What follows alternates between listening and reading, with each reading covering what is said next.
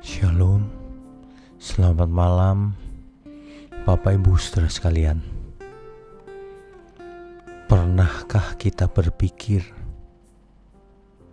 bahwa jika malam ini kita tidur membaringkan tubuh kita di pembaringan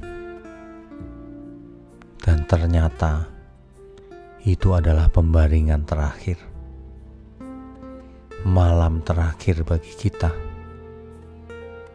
sebab besok kita ternyata tidak bisa membuka mata lagi.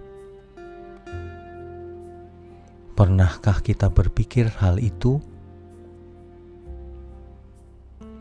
Bagaimana jika itu terjadi? Sebenarnya bukan kematianlah yang menakutkan yang menakutkan adalah karena kita harus bertanggung jawab terhadap apa yang kita lakukan selama kita hidup. Itulah yang sebenarnya menakutkan. Jangan sampai ternyata kita ditolak oleh Tuhan. Jangan sampai ketika masih hidup merasa memiliki iman yang benar, tetapi ternyata iman itu salah. Oleh sebab itu, mari kita berpikir bahwa setiap saat kita bisa mati, saudara,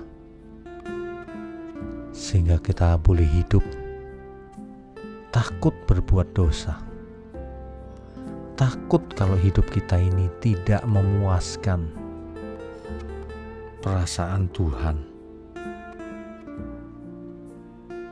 Bukan soal kematian yang kita takutkan, tapi soal apakah hidup kita sudah berkenan bagi Tuhan atau belum. Hendaknya ini kita renungkan setiap malam kita berangkat tidur, mari kita renungkan baik-baik.